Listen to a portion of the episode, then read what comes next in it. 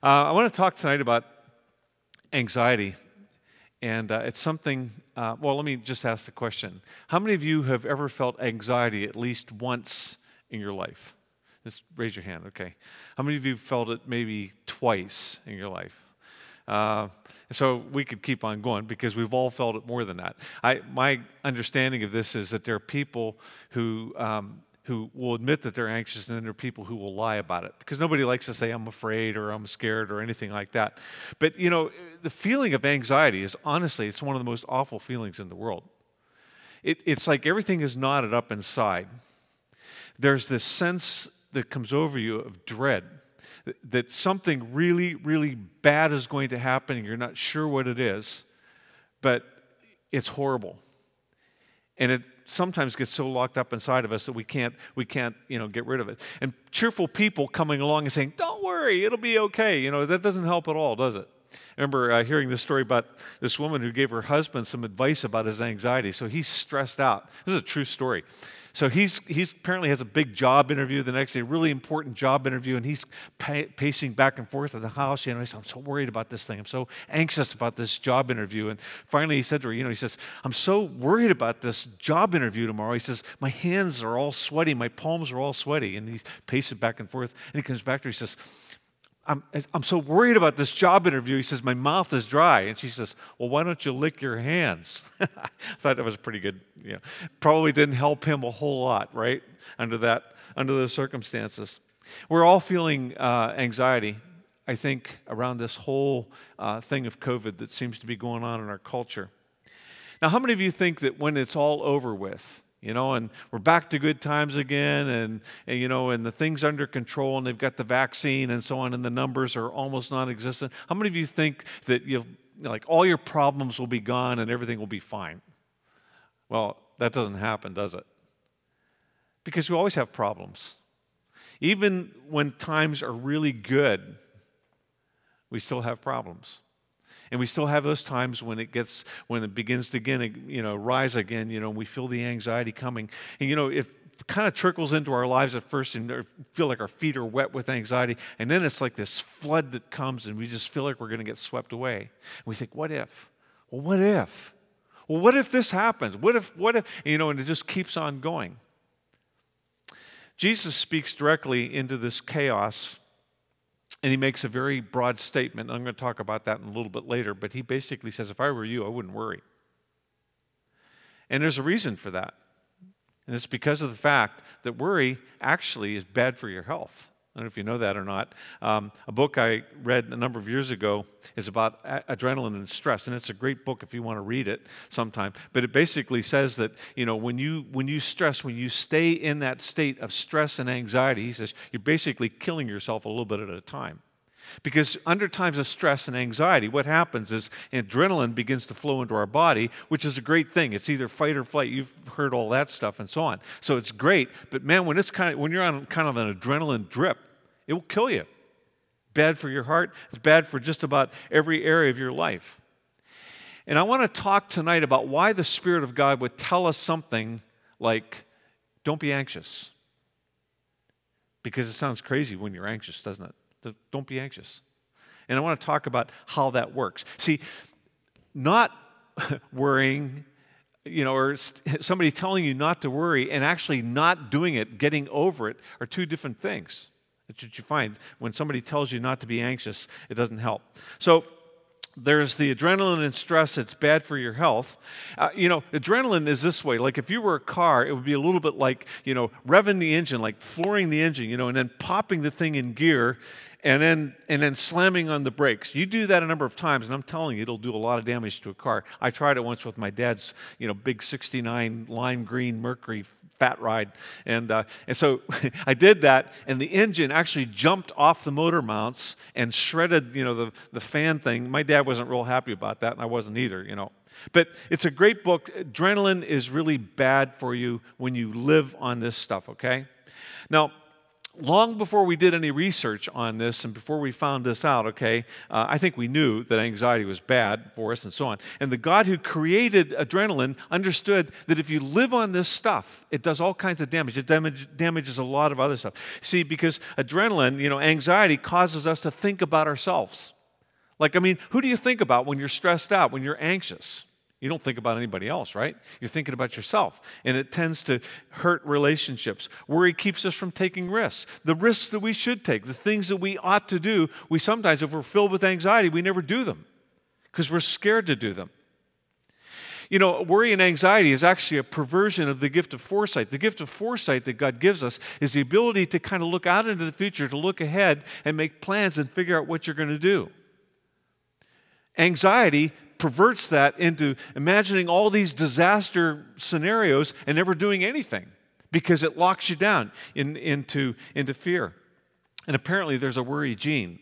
Um, my grandmother Davis had that gene. I mean, she had her postgraduate degree in worry. You know, the, the family story about that is the fact is the time when my dad brought a puppy home. And I'm telling you, she stayed up all night, paced the floor, worrying that that puppy would grow up and bite somebody, okay? They finally had to get rid of the dog. But I'm telling you, that killed her ultimately. She died at the age of 61. She'd been had Alzheimer's for 3 years and she looked like she was in her 80s. Adrenaline and anxiety is bad for you. And you know, in his book uh, Laugh Again, Chuck Swindoll says that people get addicted to anxiety, get addicted to worry. It's interesting that worry actually comes from the German word würgen, which basically means to strangle or choke. And that's what you feel like, right? When you're anxious, feel like, ah, you know, life is getting choked out of you. That's what happens. Jesus said, you know, in his parable about the seeds, I don't know if you remember this, but he said that, you know, the good seed is thrown, sometimes it lands on the road and, and birds come and get it. Sometimes it lands in the rocks and, you know, it gets, you know, it doesn't have enough light and so on, gets, you know, uh, drowned out by the rocks. But it says that sometimes it lands in weedy soil. And what happens is this perfectly good seed, which has the opportunity to multiply, gets choked, gets choked out by the worries of life. Worry and anxiety can literally choke out your fruitfulness in life and keep you from being who you ought to be. Now, we all wrestle with, worry, right? Uh, some of you may be nail biters, you know, and and you know, and stewers and stuff, and you just you know you get all wrapped up in your own world and stuff like that, and then you nag other people about it and so on, about your worries and so on. And then some people actually they try to power up on it. You may know a few of those. They become perfectionists, and they think, you know, I can maybe perfect my world and perfect all the people in my world, and I can just you know squeeze all the anxiety and all the stress out of it, you know. And over time, people hate them because nobody likes to be pressured, you know, by some somebody who's trying to do that, trying to play God. We all suffer from this illusion, though, that if we could just solve our problems, we wouldn't feel anxious anymore. That it would all just go away, you know? And so that's a pipe dream. And I, I, just need to tell you, I've got good news and bad news if that's what you're thinking. The good news is that someday all your worries will disappear. The bad news is that it's going to be on the day that you die, okay? And it's amazing how that happens because, you know, fear is going to disappear straight from your life. All your problems will be gone and so on. It's amazing how when you die, all the anxiety just kind of slips right out of your life. You don't have to worry about anything anymore. Of course, you don't can't do anything anymore either. Jesus said when it came to worry, he said this. He said basically, he said, in this world, anybody finish that sentence? You'll have trouble. You're going to have trouble. It's just like you'll finish solving one problem and dealing with one anxiety, and another one's going to pop up. It's just, it's just that. And, and he said, the reason you don't worry is because every day has enough trouble of its own. So don't stack up stuff that doesn't need to be on your back. a guy by the name of Ed Hallowell, who's an expert in the field of anxiety, explains kind of the equation of worry. And this is the way it works. He said that we worry, we become anxious from a sense when our vulnerability is heightened. We don't see God.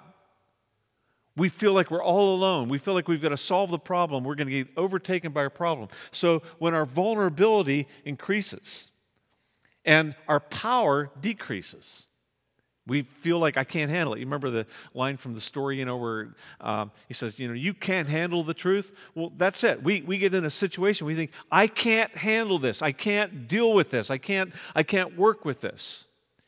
Our vulnerability is high and our power is low. And what you're going to see is you're going to see how God helps us to deal with it. And that's what this passage basically talks about.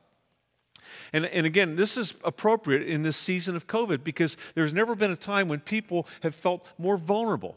Like you think about this. We're trapped in our homes. We're getting news every day about how bad it is and how bad it's getting, and people are dying, people are sick, and this many people, and in the United States and in you know, Brazil, and it just keeps on going and going. And it's this invisible virus, so you can't even see it, okay? And other people have it, and if you hang around with them, they might give it to you, you know, and there's nothing that you can actually do about it. And I'm telling you, it heightens the feelings of, of vulnerability, and then when you can't do anything about it, you lose your sense of power. That's why, you know, it, this thing is so deadly in our culture and it just is getting pumped into our homes.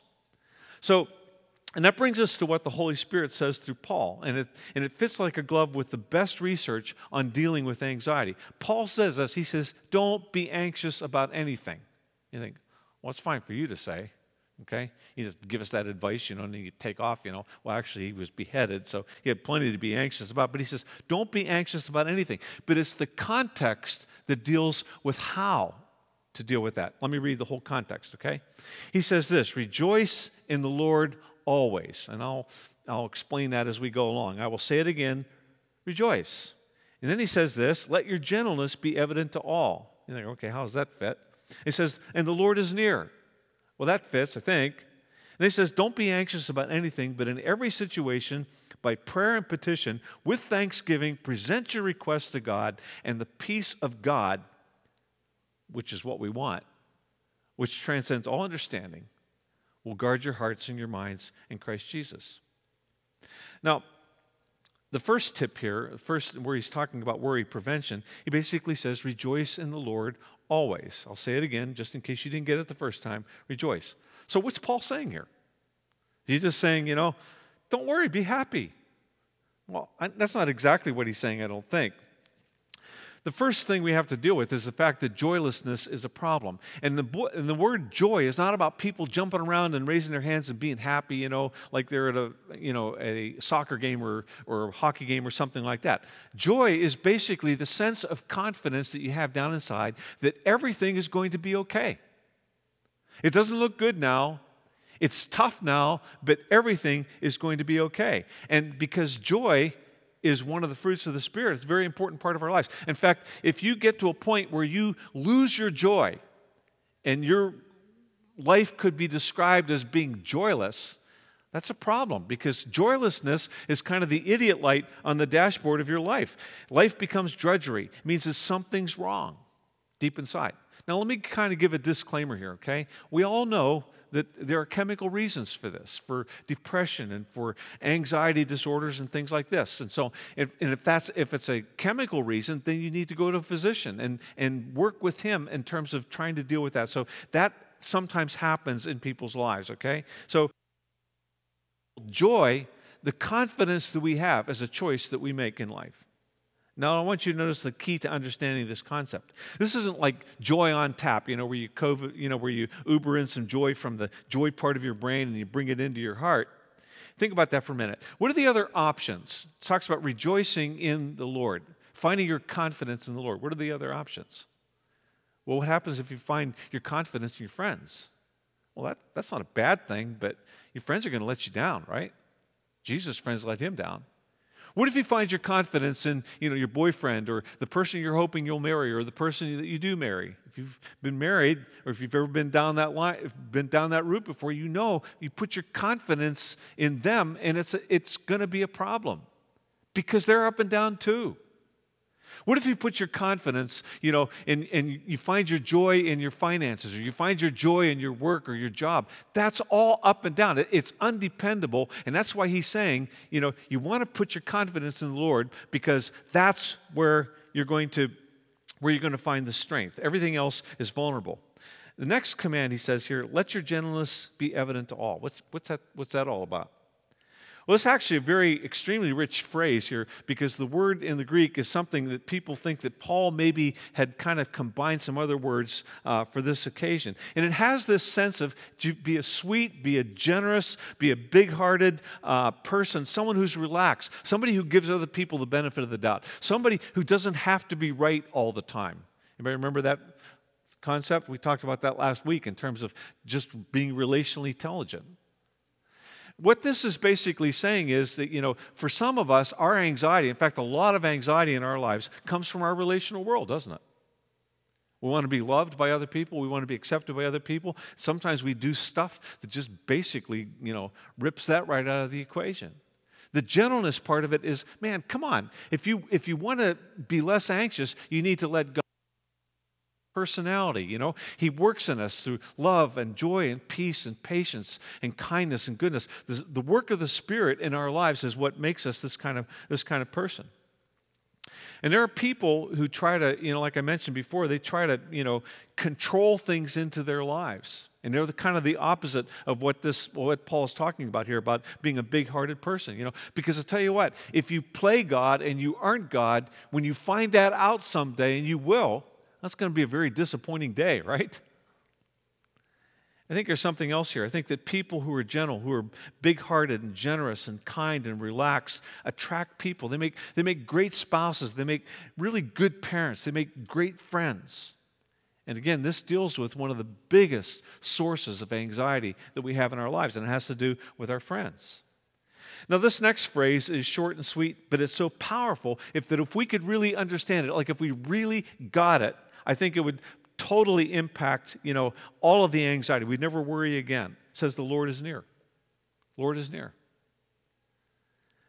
There's a scene I love from um, The Lion King. You probably remember it, where Simba, you know, he's down, he gets messing around with the hyenas and so on, and like they're ready to rip him apart, you know. So he doesn't know what else to do. He does what he's seen his dad do, and he opens his mouth to let out this roar. And there's this big, deep, throaty roar, you know, and the hyenas go tearing tearing off, you know. Well, it's Mufasa has shown up behind him, you know, and that's why they're running off and so on. So you think about what that would be like to know for certain, to have your confidence that God is with you wherever you go. You know, the authors of the scriptures, they always say, you know, sometimes in God's words, don't be afraid. Don't be afraid. Why? Is there nothing to be afraid of? Of course there. Yeah, there are evil people out there. But it says, the Lord is with you. The Lord is with you. I'm here. He's right there. He's behind us. He's ahead of us. He's in the future beyond us. You know, and sometimes we get into anxious moments, you know, and we're like, God, where are you? I don't see you anywhere. Well, he's actually, you know, in front of us, he's behind us, he surrounds us, he's everywhere. We just don't see him. And that's why we get frantic. The uh, other meaning of the Lord is near also implies that his second coming is near. You think about what that means, what Jesus said was going to happen when he came again. He promised he was going to come again. He said everything's going to be wrapped up. All the evil is going to be basically encased and stopped, and every broken thing is going to be healed, and the tears are going to be wiped away, and I'm going to wrap up all history, and I'm going to bring peace, and everything is going to be surrounded and enveloped in peace. That's what's coming. He's basically saying, you know, if you ever feel worry and anxiety and it's about to crush your day, he says, read the end of the book. We win. One more powerful truth that I'm going to talk extensively about next week, and it says this Finally, brothers and sisters, whatever is true, whatever is noble, whatever is right, whatever is pure, whatever is lovely, whatever is admirable, if anything is excellent or praiseworthy, think about such things. Now, here's the point to this it's saying that what you feed yourself with, what you feed yourself with, what, you, what feeds into your anxiety, if you, you know, you can either throw, you know, feed on stuff that's going to throw water on the fire or gas on the fire. Because there's stuff, and if you read it, it will just make things worse. It's called the law of exposure. And again, we're going to talk about it next week. That what you think about what you think about what you ex- is what you expose yourself to. And what you think about should become. Now, you can't say just, you know, don't worry and then just shut it down. But I'm telling you, you sure can deal with the stuff that's feeding it. So I have another amazing drawing for you. Ready for this? Okay, here we go. The one you feed is going to win. You feed fear, and it'll take over your heart. You feed faith, and it will take over. It will win, whatever one you feed. And see, the question is do you believe everything? Because there's all kinds of junk out there. So, you know, you can listen to all the streams and stuff like this. You've probably read the whole thing on called the social dilemma, social dilemma, seeing the seeing the film on that and so on. There's all kinds of people who want your attention, you know, and, and advertisers who will pay to make sure that you get it. And they will feed the stuff in your life, feed the anxiety that you have if you don't do something, and if you don't understand and discriminate between what you feed on. So God is saying, you know, here when he says through when he says through the Spirit, says this through Paul, he says, Don't just open your mouth like a little birdie, you know, in a nest someplace and let other people stuff things in there. He says, look at the ingredient label, screen it, filter it. Ask yourself the question, is this true? And it gives a list here. Is it noble? Is it right? Is it, is it actually fair? Because if you don't, then you're subject to the opinions of the bloggers and the, and the newscasters and the conspiracy, conspiracy theorists. You're, you're, you make yourself vulnerable, all that stuff, and that just feeds anxiety. Now, in closing, I want to get right down into the kind of the messy stuff of, of what this deals with. You can't ignore anxiety and worry. You can't just pretend, it's not even healthy to try and just pretend it's not there. We all worry, we all, feel, we all feel anxious at times. What the Spirit of God is saying here is don't stay there. You don't have to stay there. You're going to have feelings of anxiety, you're going to have feelings of worry that come into your life, but don't live there. Don't build a home and, and live on that block. Don't be anxious about anything. Now, in Jesus' first message, he talks about the kingdom. And you remember this, and I think it's in chapter 6 that he talks about this new country, this new realm of authority that he was bringing through his life and through his death and through his resurrection. And he actually spends quite a bit of time there talking about worry. Now, the first thing he says about worry is, you know, basically, it's pretty dumb because it doesn't accomplish anything. He says, You can't change how tall you are, which I would have if I could have, but I can't. He says, doesn't change, you know, how much hair you have and how much hair you lose. And you, oop, you, you just lost a hair. The point is that your life is not up for grabs. That you're, you are under the control. He talks about God the Father as a loving Father who gives us good things, who doesn't just let us starve and wait for us to beg for food and beg for help. He gives us what we need in life. That's how He treats us. Um, now, I want to qualify what this, what this means. Very important to understand that this advice is given to people who've allowed God, who've invited God to be a part of their lives. God will not come into your life and say, okay, I'm your dad now, so, you know, you just straighten up, you know, and, and I'll be your father. He doesn't do that. We invite him into our lives. We invite his participation in our lives. So, and it also has to do, you know, he won't come in and force himself to be our shepherd. He will shepherd you, He will guide you, He will make sure that you have what you need, but He will not force that on you. We have to choose that for ourselves. Jesus, when He was talking about worry, it reminds me of somebody who has a really cool car, you know, and they set it up on jacks and they put a brick, start it up, put a brick on the gas pedal, and just burn down through tanks of gas. You know, they burn down through one tank, you know, and then they fill it up again, burn down through another tank, and keep on doing this. You know, not only does it ruin the car, this would be a stupid, expensive thing to do, right? Jesus says that's what worry is like. It's pointless. Now,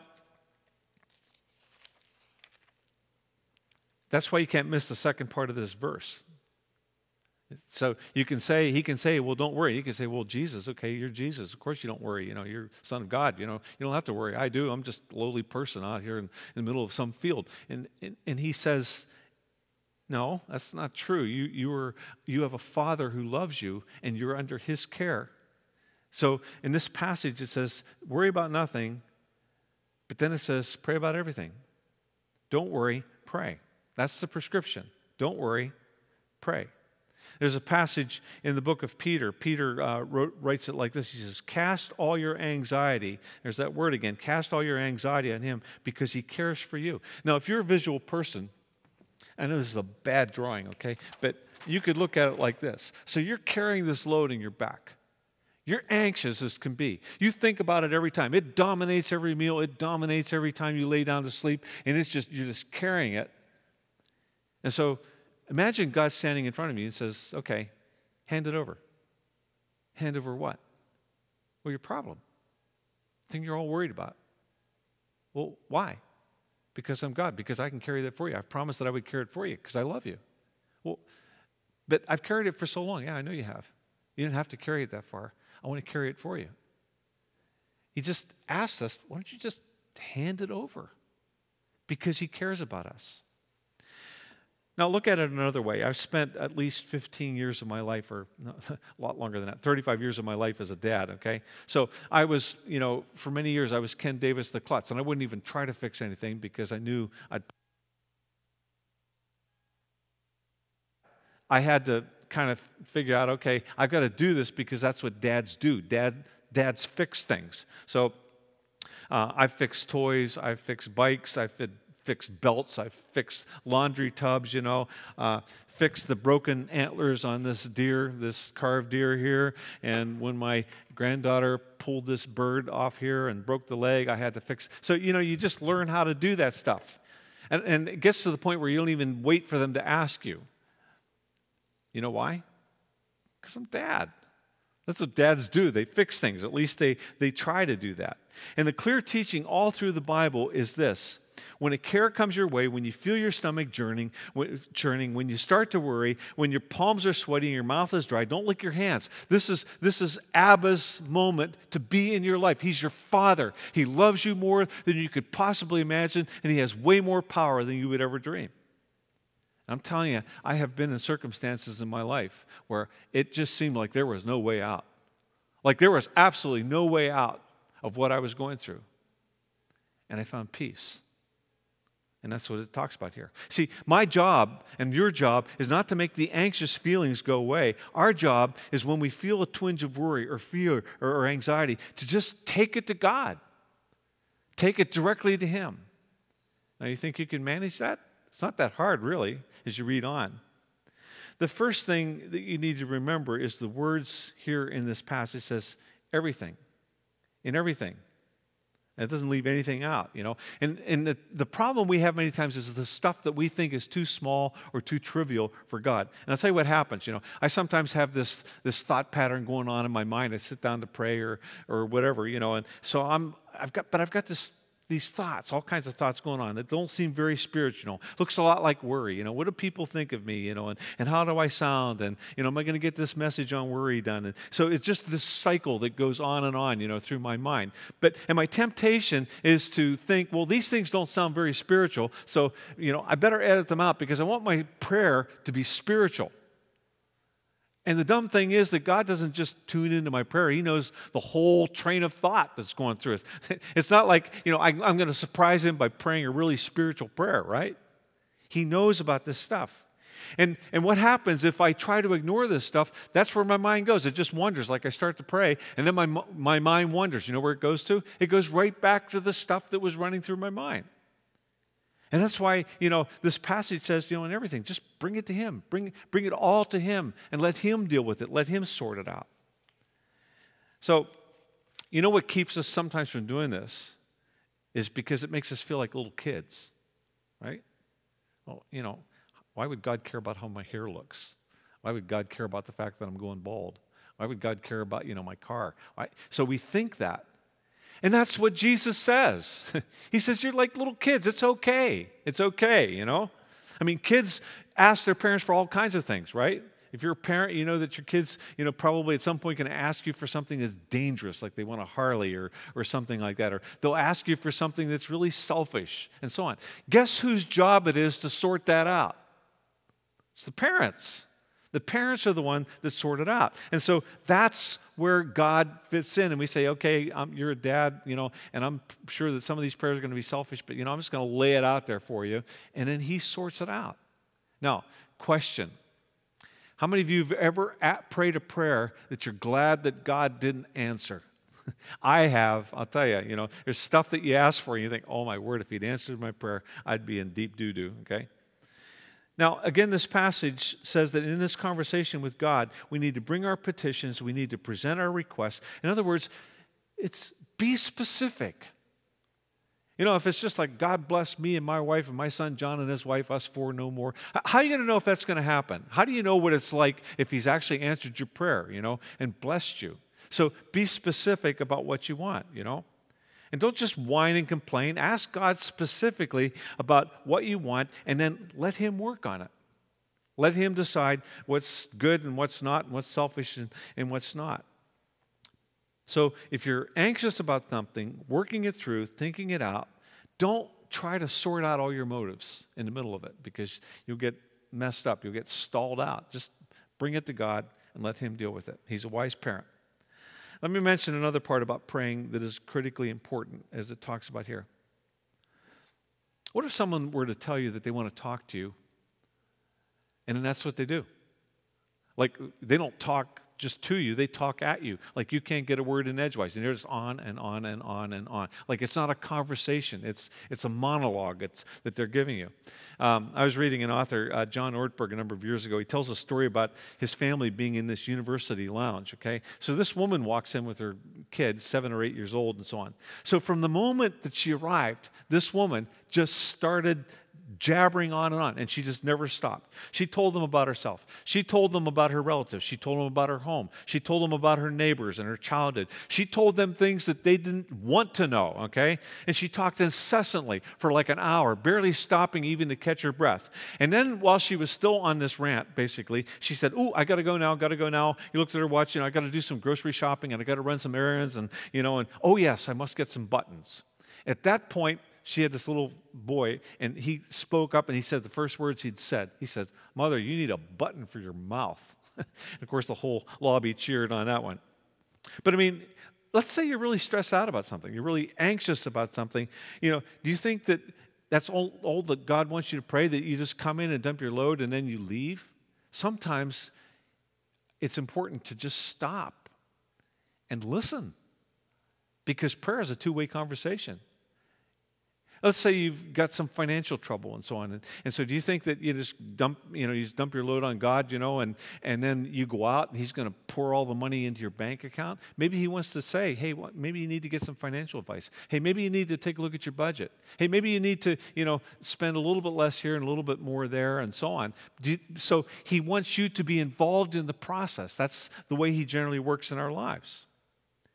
But there's a prerequisite to this, and the prerequisite is you have to be prepared to say yes to cooperate with what he with what he wants. And sometimes you know if he's saying hey listen you need to go get some financial counseling well, that's that's a little bit humbling to do that. And so you have to be prepared to do that. Now there's one more component to prayer that you can't miss and that's thanksgiving. And i'm telling you this is where I, if I'm going to miss it, this is where I miss it, okay? Don't be anxious about anything, but in everything, by prayer and petition, with thanksgiving. With thanksgiving, present your request to God. You know why he says this? It's because we have short memories. Most of the church boards I've been on, you know, I can usually tell when we're going to have a long board meeting because the finances are, you know, not good, you know, we're in the red or, or something has come up and so on. And so I count on it every time. You know, we'll get into it and then the board will go into all the details of this, you know, and pore over it for the next hour or whatever, you know. And so at some point, many times, one of us will say, wait a minute, we've been here before. This has happened before. And what happened then? Did the church go belly up? Did we have to go and, you know, sell off people and, and stuff like this so that we could make money? No. What you find out is God has taken us here before, and every time He's met our needs. He's always done that. And that's many times where we need to go when we're in a place of anxiety. You know, the Thanksgiving part says, okay, God, you've been here before. We've, we've been here together, and, and you know exactly what's going on. So I'm confident that you're going to take care of this again. The other thing about about Thanksgiving is that it's an expression of faith. When you say to somebody, hey, thank you for taking care of this, there's this confidence they're going to do something about it. Like, you know, they, you know, that when you've talked to them about it, you believe that they're actually going to act on it, okay? So there's a point where this is saying, okay, you got to trust God. And this is how you show it with Thanksgiving. And the end result of all this is something that everybody wants. Everybody wants peace. I can guarantee you, you go into any, you know, COVID ward in a hospital, you go downtown, you know, Toronto, you go anywhere, you ask, what would you like? peace. Man, peace would be good. We're in this chaotic time. There's a lot of anger, a lot of frustration. Some of you have experienced the brunt of that. So, you know, there's a lot of stuff that's going on. And it says here, in the peace of God, which transcends all understanding, will guard your hearts and your minds in Christ Jesus. In other words, it's the kind of peace that if people looked at you and they knew the problems that you were facing, they would say, How can you live with that kind of confidence? How can you even sleep at night? And it's, well, I've got somebody who's taken care of this for me, and he's done it before, and he's going to do it again. Peace of God. Paul uses a, a, strong military metaphor here, something these people were very aware of. I don't know if you remember us talking about this, but in Philippi, it was kind of a Roman outpost and so on, military outpost. And it was also a lot of place, a place where a lot of the Roman um, uh, military people retired, so they lived there. And the word guard for them conjured up, you know, all these images of soldiers. In our case, it would be, you know, guys in camouflage, you know, carrying M16s, you know, and, and vision goggles, night goggles, you know, and grenade launchers and all this stuff. And it says, okay, you go to sleep, we're going to watch over you. We're going to make sure nothing happens. And that kind of peace will guard your hearts and your minds in Christ Jesus. You need to know that God has emotions just like us. We were created in His image. But, you know, He never worries. Amazing thing. If you were to go to heaven and so on, there would never be this, you know, all of a sudden the alarm sounds, beep, beep, beep, you know, and, the, and the, you know, sirens wail, you know, and flashing lights and angels go sliding down. Bra- never happens. There's nobody who ever shows up in heaven where God says, well, man, oh man, this is an emergency. I didn't expect you here. You weren't supposed to come till next year. God holds all things under His control. And God wants you and I to have the same peace that He has in horrible situations where there seems to be no way out. In those places in life where you have come up with no answers, you don't know how things are going to get taken care of financially. You don't know what's going to happen in your relational world because there's this chaos that seems to be there. And God says, I want to give you peace. That can be your gift. But you've got to hand your burden over to me. So I've done the best I can in explaining this passage and probably blown some stuff up, but I'm telling you, I've, I've done the best I can on this, and now the ball is in your court. And you have to figure out what you're going to do with your anxiety. Don't worry about anything, pray about everything. And here's what I know if you have been in you know, stuck in the rut of worry over time. You know, you know what it's like if you've seen a place where cars have gone back and forth in a dirt field and you just get these deep ruts and so on. And you're going to tend to fall right back into that. And if this is going to be a part of your life, if you're going to find this peace, you're going to have to practice it. Because you're going to, you know, say, okay, I want to have peace and so on, so I'm going to do this stuff. And you're going to pray and do everything, you know, and then you're going to feel this knot of anxiety down inside. You can feel like, oh man, I'm just getting swept away with this. And then you'll have to practice it again. It's like anything that you learn in life, you have to practice it. You have to stay at it, and you have to remind yourself God is in control of all things. He's way bigger than this problem. I am not a vulnerable little kid in the middle of this mess. I have my dad as the God of the universe, and He's going to help me because He loves me. You have to practice it. So, will you? He's standing right in front of you. Whatever you're facing right now in your life, He's standing right in front of you, and He asks you, Would you just give it to me? Hand it over, and I'll take care of you. Let's pray. God, I want to thank you for your goodness. I want to thank you that you are like a good dad. You know what we need before we even ask for it. You know exactly how our hearts work. You're with us wherever we find ourselves in our cars, while we're texting, while we're working, wherever we find ourselves. You're right there. The Lord is near. You're right there with us. But sometimes we don't feel that. Sometimes, God, we throw up our hands and we ask, Where's God? And, and, and if you could get through to our consciousness, you'd say, I'm right here. I've been here all along. I've never, I've never moved. I'm right here. Give us that kind of confidence. Help us to find our joy and our confidence in you, not in money, not in anything else. And I pray that we would find the peace in our hearts that you've promised. We give our problems to you and we trust you. Amen. We're going to worship and then we're going to come back and I have a benediction.